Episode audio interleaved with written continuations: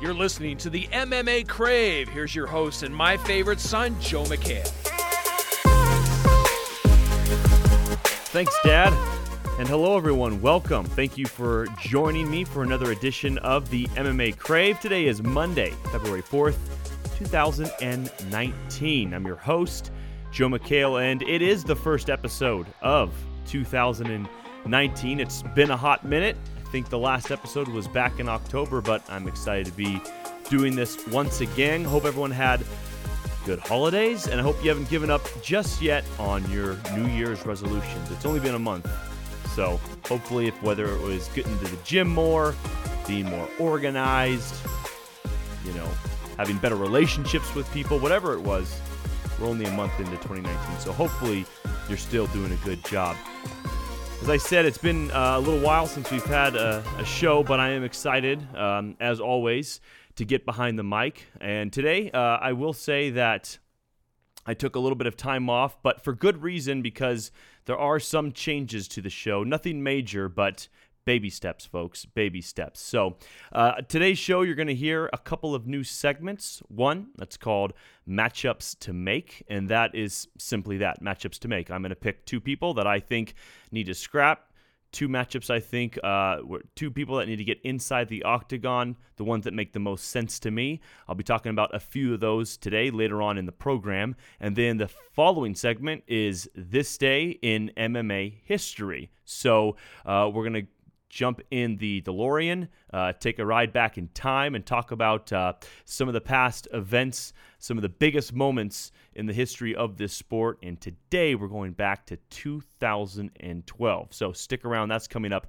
in just a few minutes. Then I'm going to quickly recap UFC Fight Night 144 from Brazil. This was this last Saturday night. Great main card. Can't wait to recap that with you. And then we'll be introducing today's guest, who is UFC featherweight Austin Golden Boy or Arnett, who is uh, back in action this coming Saturday uh, at UFC 234 from Melbourne. Uh, he was he is going to be on the prelims on ESPN. And so I'm looking forward to sharing that interview with you.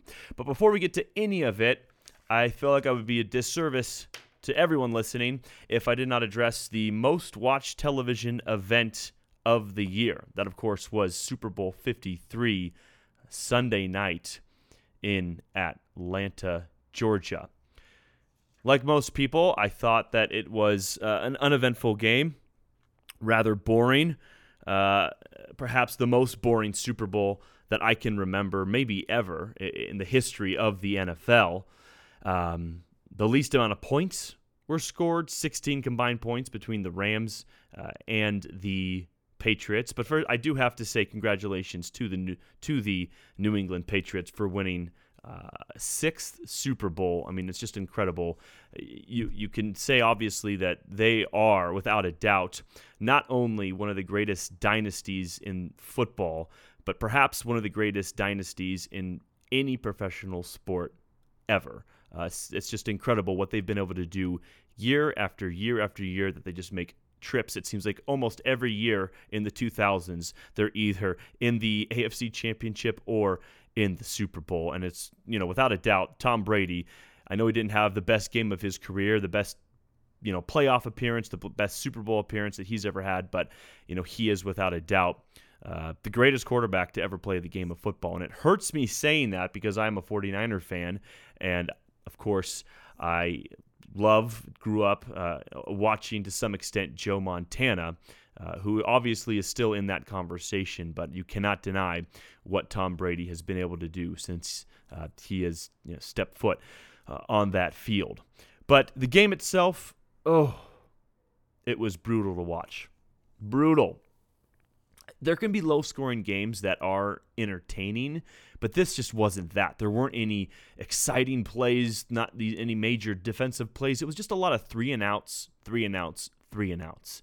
Uh, to give you an idea of how the game went, uh, there were records set, right? Two of them. One I mentioned, fewest points ever scored in an NFL game, and then longest punt, or not in the NFL game, excuse me, in a Super Bowl, and then longest punt. I believe it was 64, 65 yards, something like that. I mean, if those are the records that we're setting, you kind of know how that game went. I think there were several things that were more entertaining uh, than the game itself the halftime show, which I'm not a big person. I'm not big on these halftime shows. Normally, I think that they're overhyped um, and just really don't turn out that good because of you know the acoustics of those stadiums and just you know the TV and the cameras and the angles. And it's just I feel like those shows never really go that great. I never really enjoy them that much, but I thought the halftime show was more entertaining than the, the game itself.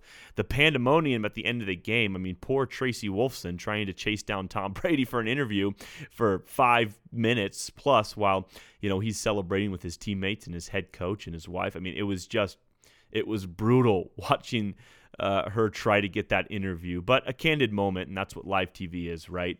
Um, yeah, I mean, there was just uh, the Rams didn't have a single play in the red zone. The Patriots had one play in the red zone that entire game. It was just, it was a hard Super Bowl to watch, uh, and one I certainly won't be going back to watch anytime soon, if ever. But that's all. This is a show about MMA, uh, not football, but you gotta, you know, it's the day after the Super Bowl. I can't not talk about it. And once again, congratulations uh, to the New England Patriots. But before Sunday night, there was something that was much more entertaining that was happening, and that was UFC Fight Night 144 uh, from Brazil. Those fights taking place on ESPN Plus, headlined by Marlon Moraes and Rafael Assunção. And what a great uh, performance that was for Marlon Moraes, who just continues to dominate uh, and continues to show uh, why he is deserving of a bantamweight uh, a challenge for that title.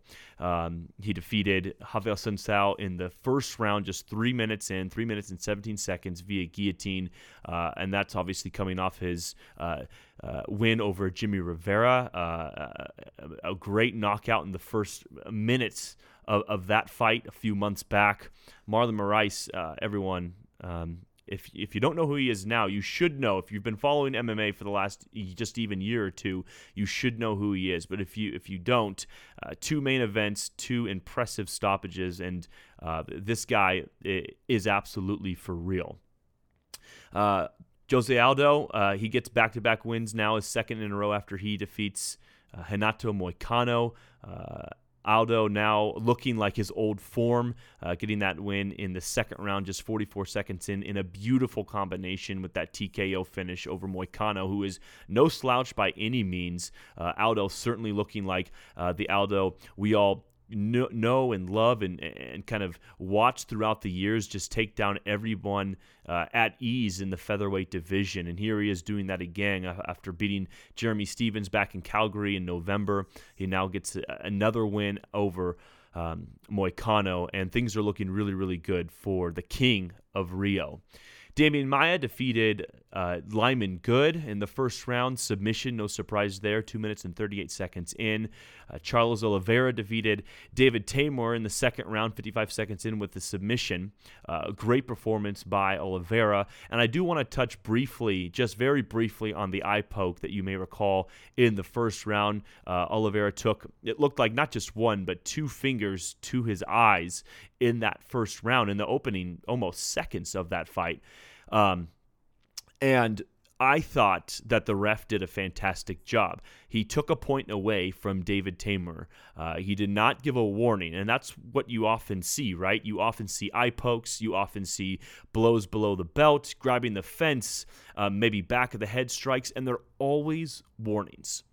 I, I cannot tell you the last time I've seen uh, an illegal type uh, move or shot or strike or anything like that in the octagon that has not been given a penalty for the very first time. It's always a warning. And I get it. Some strikes, it maybe makes more sense to give a warning if it's a grazing back of the head shot or what have you. But if you're just simply giving warnings every single time, then these fighters are, not going to learn, uh, and someone you know could get seriously hurt. So for the referee to take a point away from David Teymur, uh, after the first time he poked him in the eye, I thought that that sends a, me- sends a message to fighters saying, look, your hands are supposed to be closed. You're supposed to make a closed fist when you're when you're throwing your hands out there for strikes or even just kind of uh, filling your distance, getting your reach. And you know, if your hand, if your if your hands are open and you're and you're poking people in the eye, that can certainly change the fight. It could actually end the fight. Um, and so I think the ref uh, sent a message to to the UFC or to the fighters, I should say, that you know you know this will not be tolerated, and maybe we'll start to see more refs take away points right off the bat for some of some of those um, illegal, not really a strike, but I guess you could say strike, um, because uh, fighters should know by now. This has been a rule for, for years now that, or at least a year, that you have to keep a closed fist when you're in there. And that's enough on that. So, and, lastly, before uh, I get to some of the new segments I mentioned at the beginning of the show, uh, I just wanted to say congrats to Johnny Walker, who defeated Justin Ledet round one, and it only took him 15 seconds. What an impressive uh, second win uh, for Johnny Walker. I mean, that guy is a stud, uh, and he is certainly uh, putting everyone in that division on notice. It's his second win in a row. Um, he defeated Khalil Rountree in his last fight. I think he has a total of maybe two minutes, uh, two and a half minutes or so.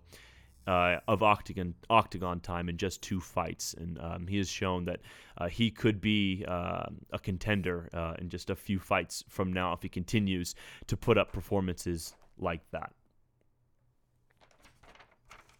So before we get to the guest of today's show, uh, like I mentioned, there are a couple new segments I'm excited to introduce to you.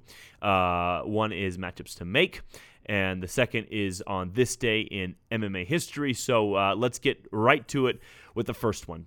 Dad? Now, here are Joe's matchups to make. After defeating Rafael Assunção Saturday night, my first matchup to make is Marlon Moraes taking on TJ Dillashaw for the UFC Bantamweight Championship.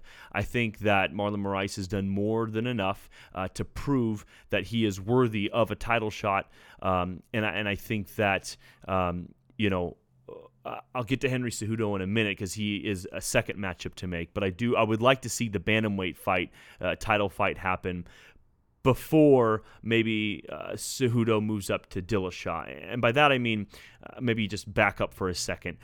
I would like to see Marlon Moraes face TJ Dillashaw before Henry Cejudo. I think Moraes deserves it. He's been uh, climbing the ladder of the 135 pound division for a long time now, and he is next in line.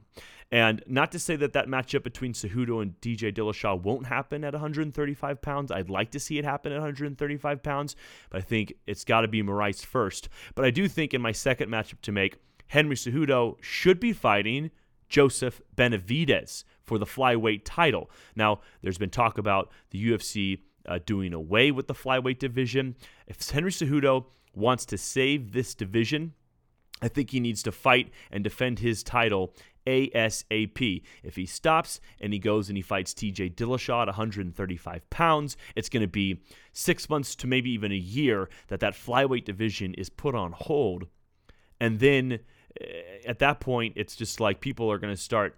Uh, you know, it's it's not not forget about it, but it's already kind of you know right there on the bubble. And if he just you know stops competing in that division to go ahead and take on this fight against T.J. Dillashaw, you know, there's going to be even more of an argument, I think, to do away with the division. And I think Joseph Benavidez is deserving of the flyweight championship challenge. Uh, he has won several fights in a row now, uh, coming off of a win over Dustin Ortiz uh, earlier this year. Um, and he is actually the last person, if you don't recall, to defeat Henry Cejudo. That was uh, Henry Cejudo's last uh, loss. It was uh, a split decision. It was a close fight back in on December 3rd of 2016 but that just makes the most sense for me uh, for the for the flyweight title. And finally, uh, last last matchup to make um, after also winning this past weekend. I think that Jose Aldo uh, deserves a crack at perhaps Brian Ortega, who of course is coming off of uh, a loss to Max Holloway um, for the featherweight championship uh, about a month or two ago, a month, a month and a half ago. Um, I think that Jose Aldo has gotten back to his winning ways. He's won two straight, kind of looking like his old self. He's already fought Max Holloway twice, so we don't know if we're going to get a, a, third opportunity there. So Brian Ortega, after losing to Max Holloway, I think that that fight makes the most sense, and maybe, maybe the winner of that fight uh, can maybe get another shot at Max Holloway. It'd be easier to argue for Brian Ortega uh, than Jose Aldo since or, uh, Aldo has fought Max Holloway twice. But that would be uh, my next matchup. So TJ Dillashaw, Marlon Moraes, Henry Cejudo, Joseph Benavidez, Jose Aldo versus Brian Ortega. We'll see if that happens. Let's take a ride in the DeLorean. It's time for On This Day in MMA History. On this day in MMA history, we go back to February 4th, 2012. Seven years ago, Carlos Condit defeated Nick Diaz to become the interim UFC welterweight champion. He won that fight in a controversial decision.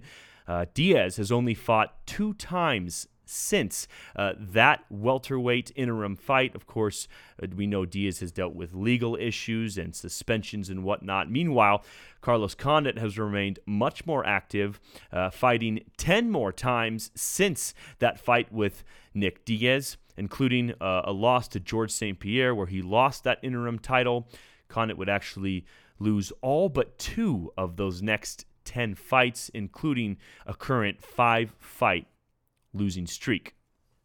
Also, on this day in MMA history, it was the first fight of that night on February 4th, 2012, in the UFC, where someone who you may know, Stephen Thompson, made his UFC debut. He defeated Dan Stittgen via KO in the first round, just 4 minutes, 13 seconds in. After losing to Matt Brown in his next fight, Thompson would go on to win seven straight before he had back to back fights with current champ Tyron Woodley. Wins for Stephen Thompson since that UFC de- debut back in 2012 include wins over Rory MacDonald, Johnny Hendricks, Jake Ellenberger, and Robert Whittaker. And that is it for this day, or this day, yeah, in, in MMA history. And we'll look forward to continuing that segment as well as matchups to make on the next episode of the MMA Crave. All right, so now it's time for, I think, my favorite part of the show, and that's when I get to introduce you to uh, another guest and share the conversation I had. And today's guest is UFC featherweight Austin Arnett. Arnett is coming off of his first UFC victory when he defeated Humberto Bandenay uh, back in November. He had a decision victory in what was uh, his first win, as I mentioned, inside the octagon, and his uh, first win after dropping three straight. Of course, he lost uh, a very close and fun and back-to-back battle on the UFC Tuesday Night uh, Contender Series against Brandon Davis, and then he lost to Cory Sandhagen in his UFC debut, following that by Hakeem Dawodu in Calgary last November. Um, or excuse me, in the summer in in August. Uh, but now he gets that win. He gets that uh, monkey off your back, if you will, after getting a victory over Bandenay, and he will be taking on Shane Young. That's going to be this Saturday, UFC 234 from Melbourne. Uh, Shane Young, who is coming off of a win over Ronaldo Daa via TKO in June, his first fight in the UFC. Uh, he did have a loss, a decision loss to a very very tough Alexander Volkanovski. So, uh, we've spoken to Austin Arnett on the show before. This was, I think, it was my second episode of the MMA Crave. So, uh, it's always nice to catch up with him, and it was exciting to have him back, especially because we got to talk about uh, things such as um, getting that first ever UFC victory. Uh, without further ado, here is uh, my interview with the Golden Boy. All right, Austin Arnett, thanks for uh, hanging out with us today. How's it going? Good, man. Yeah, just got up to Spokane, get a get some training in here tonight. Yeah, you've been driving a lot lately, traveling yeah. back and forth from Lewiston, Clarkston area. Yeah. So uh, what I've been doing is basically coming up um, mon- every Monday, training Monday through Friday, and then going back home to, to Lewiston for the weekend. And uh, I get a little uh, training with my dad, some one-on-one, kind of doing mitts and and uh, strategy stuff with him on the weekends. Yeah, you didn't really have a whole lot of time off after your last fight when you found out you got the yeah. call again. Yeah, so I had about about a month, and I actually ended up getting the call for this fight on uh, Christmas Day. I was in Vegas for Mike's fight, Chiesa, and uh, my manager came into our Airbnb and was like, "Hey, you want some good news?" and yeah, told me about the fight and said yes right away, and we're good to go. Yeah, and I want to get to that fight in a bit, and we definitely want to talk about that. But uh, I didn't have a chance to talk with you much after um, your your victory uh, in Argentina. Mm-hmm. Um, that was your first time getting your hand raised inside the octagon. Yeah. Uh, what was that moment like for you? Yeah, it was pretty awesome. You know, it's, uh, being in the UFC is one thing, but winning and performing is, is what you're really looking for. You know, you want to you don't want to just be in the UFC. You want to you want to win fights in the UFC. You want to be a top contender. You want to compete for a title, all that stuff. So this was just kind of the first step of after being in the UFC of getting that first win and now starting to build off that and uh, climbing up the ranks. But yeah, it was pretty awesome feeling. One of the best I've had in my life for sure. Yeah, I know. Afterward, I could you could hear the cameras were picking up like, yeah, I won that. That's right. like, was there any doubt at all? Because you know it does go to the judges, and you never know sometimes. Yeah. But was there any doubt at all that maybe the judges would have favored that guy, especially him being Yeah. local? Yeah, I mean, you, you never really know. I mean, I knew that the second and third rounds I won, and the third round was super clear. Two judges gave it 10 8 round actually for the third. But uh, yeah, you never know being in another person's home country. Um, what's going on? You don't know who the judges are or what they're thinking and stuff. So, yeah, you're always a little bit nervous in the back of your head when you go to judges because we've seen crazy stuff happen. But I mean, I I knew I won that fight in my heart. So, uh, but yeah, like you said, sometimes crazy shit happens. Yeah. What was the biggest difference between that fight and the Dawodu fight? I know in that fight in Calgary, it doesn't seem like your hands ever really got going. There was a moment in the second round, but you just looked like a completely different fighter in that fight against Bandenay. What was the biggest difference? Yeah, a couple things. I just uh, I was fighting more freely in this last fight. Um, I've talked about it kind of before the Dawodu fight. I had so much time to prepare prepare for the fight. I had like ten weeks, and I think that was almost too much time to just be thinking about this guy and, and game planning for him. And, and I really over overthought the whole fight, and I was out there thinking too much and not reacting, being a reactive fighter. And uh, that's what cost me in that fight. You know, you, you just got to go on instincts once you're there. You do all the training, the preparation, you uh, do all your game planning and training, and then and then once you get in the fight, though, you just go off instincts and hope and hope that the all that training has trained you to do what you're supposed to. But Mhm. uh, in that fight, for whatever reason, it's the first time I've ever really been like that in any fight where I was just thinking so much, and uh, that's the biggest difference from uh, my last fight and that fight. hmm For the first time in your you know career, you, you you lost a few in a row between the contender series, then the debut against Yeah. Sandhagen and Dawodu. Was this just like a a monkey off the back? Yeah, for sure was. I mean, it was. You try to just always keep a positive mindset, and that's what I what I do, and continue training. And then I'm a lifelong martial artist, no matter what. So I'm always gonna be training and improving and stuff. But I mean, it is does wear on you, and you know everyone's asking you about when are you gonna win the fight, when are you, you know just stuff like that, and it can eat at you and get get to you a little bit.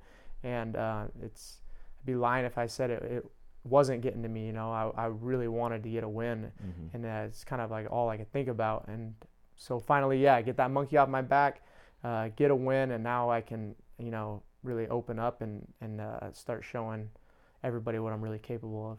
hmm You you mentioned like ten weeks. That was kind of a little bit too long. This fight though, you only had what about a six, weeks? To yeah, six weeks, yeah. Yeah. So the Bandenay one was four weeks. That was pretty short. It was Mhm. just. Uh, luckily, I'm always in. I'm always in a good baseline shape. Uh, I'm, keep my fitness level always pretty high, no matter if I have a fight or not. Um, but there is a difference between being in, in a fight camp and fight shape and being um, in just a regular, uh, solid fitness level, which I always keep, which is a lot different than I think a lot of uh, fighters do. I think they do get out of shape, they get heavy, they don't train. But me being a, like I said, a lifetime martial artist, this is what I do year round. It keeps me in a good Mhm. fitness level where I'm able to take short notice fights Mhm. and get in great shape very fast. So uh, four weeks wasn't a problem, and uh, six weeks is like perfect. That's if I had my choice on uh, my how long my fight camp was every time, and when I got the notice and everything, it'd be probably six weeks. I think that's just perfect for me. ideal time for you. Yeah. Talk about your opponent coming up here um, in just a, a couple of weekends from now, Shane Young. Um, what do you see about him that um, you think a like could be challenging for you, or b some of the some of the holes, some of the weaknesses in his game? Yeah, so he's he's a tough fighter. You know, he's he takes a good shot. He comes forward. He's a pressure fighter. He's high volume, throws a lot of strikes. Um, so when he really gets off on people is when he gets their back to the cage. he gets someone's back to the cage, and that's when he kind of unloads with his combinations and, and pressures you, shoots for takedowns against the cage, stuff like that. Uh, so that's a big thing going in this fight. I have to have great footwork, great angles, and, and stay off the cage. Um, where I'm going to exploit him is, is I think the speed uh, advantage that I have mm-hmm. in this fight. I think he's a, a, slower fighter for the 145 division, um, and I think I'm one of the more faster fighters for the 145 division. So using my speed and angles is where the difference is going to be, and, and keeping my back off the cage. Mm-hmm. Do you see this this fight staying on the feet? Yeah, I mean, I no secret if you watch me fight. I mean, I don't really shoot for takedowns very often. I did get one in the Bannon fight, mm-hmm. uh, and I, I, can grapple. I feel like I can grapple with all these guys, but I, I prefer to keep the fight standing. I, I like striking. I like uh, having exciting fights. And so on my part, yeah, it's going to be just normal. Um, looking to keep it standing, uh, pick my shots. Uh, I mean, if a takedown's there, I'm, I'm not going to not take a takedown, but I'm not going into a fight looking for uh, a grappling match. Sure. You fought a um, a Canadian in Canada, mm-hmm. Argentinian in Argentina. This guy is from New Zealand. It's yeah. in Australia. Yeah. What I'm sensing the theme here. What's what's I know, going they on? Just, they just like sending me uh, to enemy territory, which is, you know, I, I don't mind traveling and stuff and getting to see the uh, different parts of the world and getting paid for it and whooping someone's ass. So it's fine with me. Uh, hopefully after this one, I go and take this guy out. I can get a uh, fight closer to home, maybe something in mm-hmm. Vegas or something like that. But if they ever come back to the Northwest, Boise or mm-hmm. Seattle, that'd be awesome too. But uh, yeah, it's not a big deal to me. I don't mind going to someone's uh, backyard and, and uh, giving them an ass whooping. So that's what I plan on doing. Do you enjoy that? Do you enjoy the kind of being the? I mean, you're going to obviously be you know yeah. the, the, person in the fight where the, the crowd's going to be yeah. probably rooting against i mean do you enjoy that do you like being the villain if i guess if that's what you want yeah, to call it i mean it's I, don't, I wouldn't say like I enjoy it, but it, it doesn't bother me either.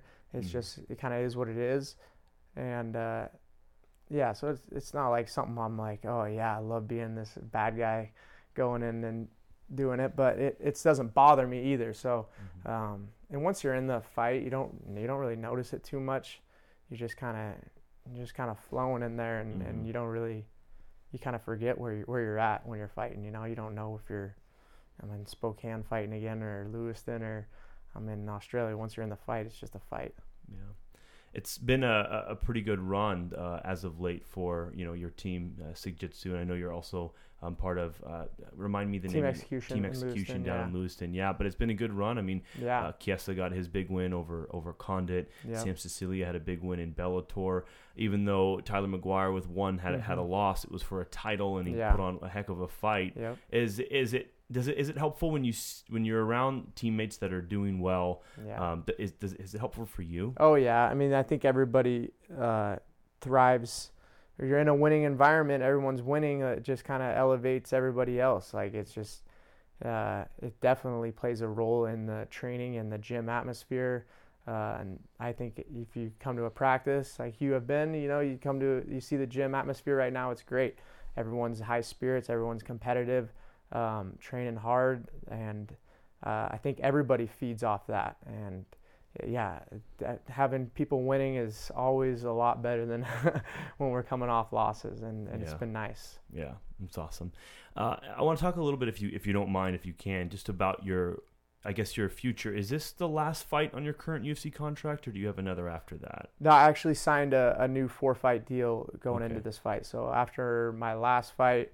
Um, I got re-upped for they offered me a, a, new four fight contract and I took that so this would be my first fight on on a new four fight deal. Okay, awesome. Yeah. So some job security? Yeah, a little bit. I mean, they can still kind of cut you when they want, you know, so it it, uh, it doesn't mean you're like in in, but it, it is nice that they um, re-upped me and you know, I got a nice pay raise and and uh, it does show that they they do have uh, confidence in me and and that uh, I can perform at a high level. Yeah, sure. Um, being from you know where you're from, uh, Lewiston, uh, Clarkston area, does it feel you feel like a sense of, of pride that you know no other person from your area has ever made it to th- yeah. this type of level in this sport? Yeah, yeah, no, it's pretty cool. I got tons of uh, tons of support in, in my hometown. It's pretty crazy. You know, it's a smaller town, so uh, when someone kind of does something big and is you know on TV and stuff, they they really get behind it. And uh, like shoot, I just did a made up a T-shirt and a hoodie stuff for uh, Golden Boy Apparel, mm-hmm. and and I had just hundreds and hundreds of uh, people buying stuff. It was crazy, wow. and so yeah, there's tons of support, and it's it's uh, it's pretty fun to watch everybody get excited about about me. Yeah, that is certainly awesome. I know we had a chance to chat um, before the um, UFC, the fight night in Calgary there, and you were talking to me a little bit about um, the the karate, the the martial arts mm-hmm. school that you're a part of. Can you uh, tell me a little bit more about that for people yeah. who may not know? Yeah, so um, my dad owns a, a, karate school, and it's a, now it's karate, MMA, um, self defense. Kind of do a lot of different stuff, but so he's had that school since 1983 in Lewiston, and he's moved up there and opened up a martial arts studio, and uh, has been teaching there ever since full time.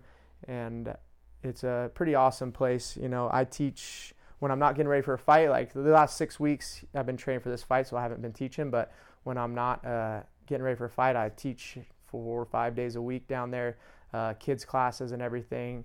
Um, it's pretty awesome. We have probably around uh, 150 to 200 members, mm. and uh, a lot of them are, are youth kids, and that's kind of what I love to teach. I love teaching kids and, and passing on martial art knowledge, and yeah, I've been doing that since I probably started teaching when I was like 15 for my dad, and uh, yeah, still doing it today, and I definitely love it. Yeah, something you think that you'll always do, no matter where your career goes with the yeah. UFC. Yeah. So right now, I mean, full focus is on fighting and and taking this to as far as I can, which is hopefully to a, a championship one day.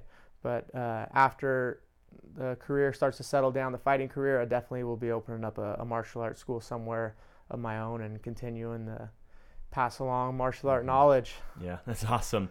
And, and and speaking of of your your your dad, you just mentioned a second a second ago, Frank.